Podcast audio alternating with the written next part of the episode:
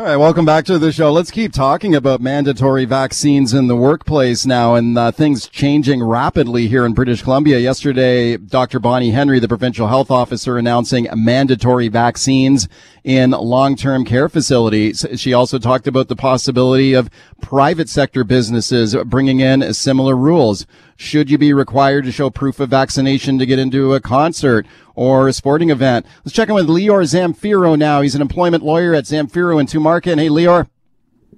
Hi, Michael. Pleasure to be with you. Thanks a lot for taking the time. Big announcement here yesterday, Lior, as you know, from the provincial health officer, mandatory vaccination for long-term care staff. What do you think of that? I mean, does this seem to be a trend across the country now that we'll see similar rules? And do you think it's actually legal? Can employers do that? Require you to be vaccinated as a condition of employment? I think now with uh, Ms. Uh, Bonnie Henry issuing this this order, I think the dam will be broken. I think uh, many uh, provincial governments across the country were waiting to see who's going to take that first step to try and impose mandatory vaccines. Obviously, that's a very politically charged issue.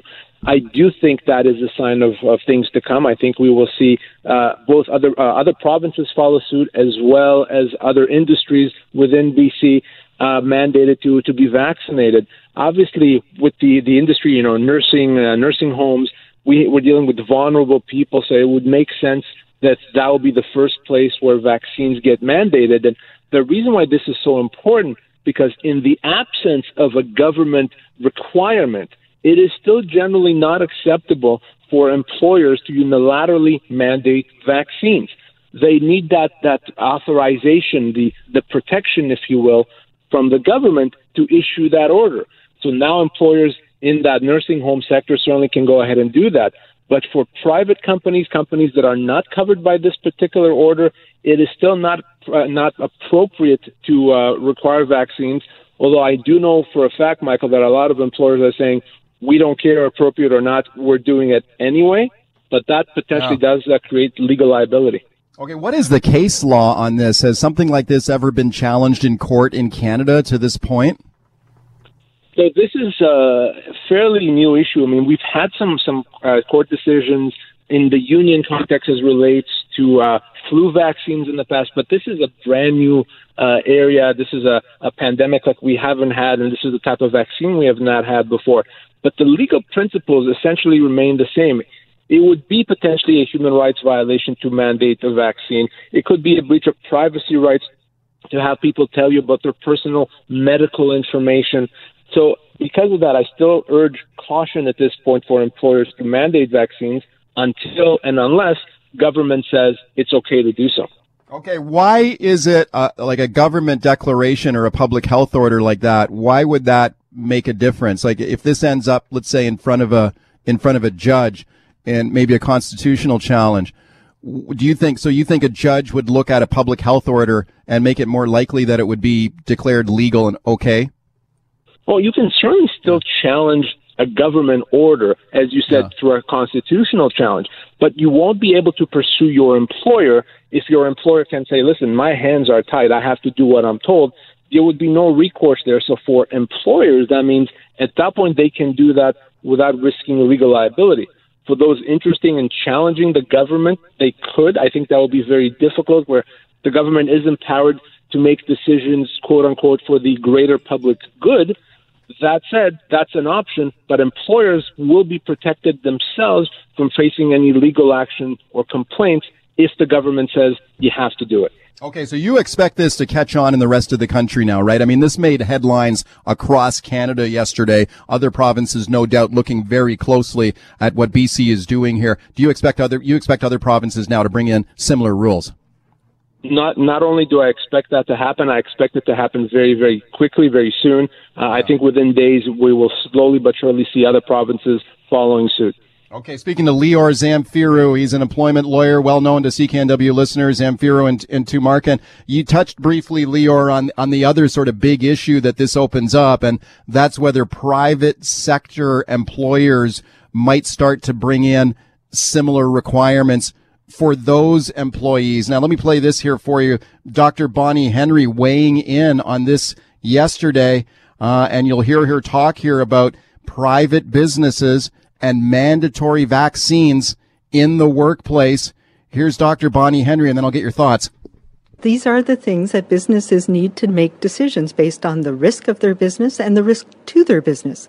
As we just talked about, in some areas, um, if you have people who are coming in who are non-immunized and who uh, spread, uh, cause an outbreak in that business, that can be very uh, severely impact the ability of the business to function. And uh, we've seen that, as I mentioned, in places like some of the restaurants, etc., in, in the central Okanagan.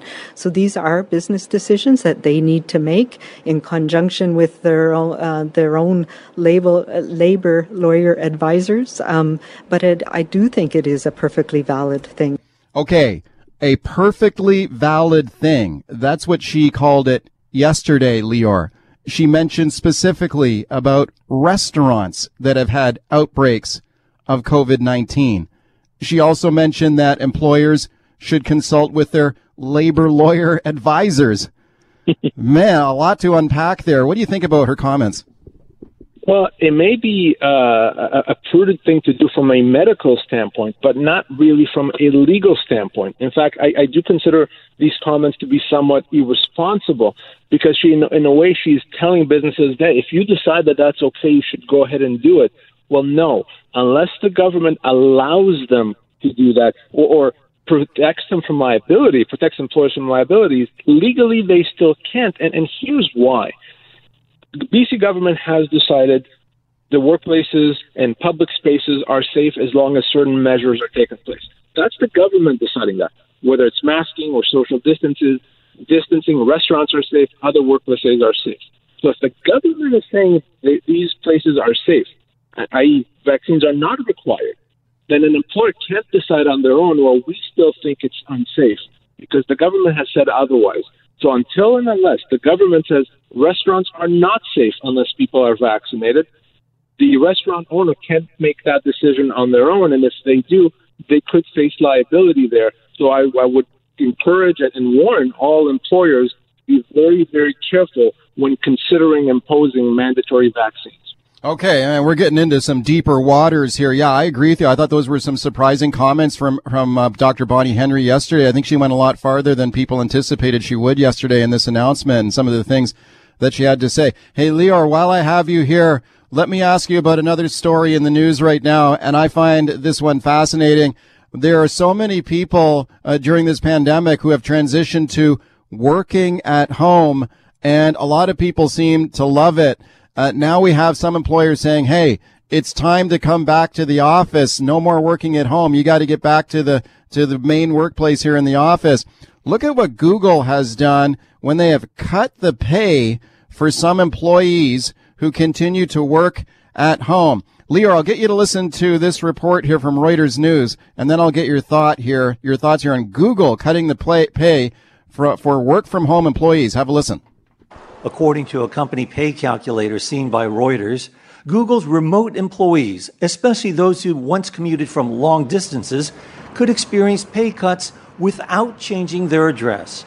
For example, an employee who works from home full time in Stamford, Connecticut, an hour away from Google's office in New York City, would be paid 15% less if the employee worked at home. By contrast, a colleague from the same office living in New York City would see no pay cut even if the employee too worked from home. Screenshots of Google's internal salary calculator showed 5% and 10% differences in the Seattle, Boston, and San Francisco areas. A Google spokesman did not specifically address the issue in Stamford, but said employees who work from home in the same city where their office is based won't get their pay cut. Google said pay will differ from city to city, state to state. Similar experiments are happening across Silicon Valley. Facebook and Twitter have cut pay for remote employees who move to less expensive areas. By contrast, smaller companies like Reddit and Zillow now pay employees the same no matter where they are based, citing advantages in hiring and retention.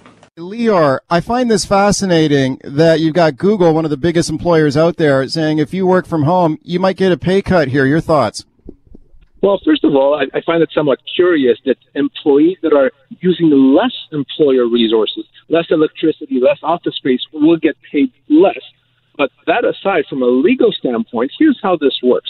If it's the employer saying you must work remotely, we're not going to have you work uh, in the office anymore, you must do so remotely, it would be inappropriate for the employer to pay less. It would be inappropriate to take a pay cut. On the other hand, if the employer is saying, we're going to give you an option, you can come back to work, work in the office, usual pay, no problem. Or if you want to work remotely, we'll allow you to do that, but that's going to come with a pay cut. That would be fine if the employee has the option to work in the office. So imposing a pay cut, no. Providing that as an option for the employee to consider is acceptable. Lior, it's a fascinating area and an evolving one of uh, labor law. I'm sure it's keeping you busy. Hey, uh, what's your website there if people want to get in touch with you? Very simple. It's employmentlawyer.ca. Lior, thanks for coming on today. Always a pleasure. Thank you.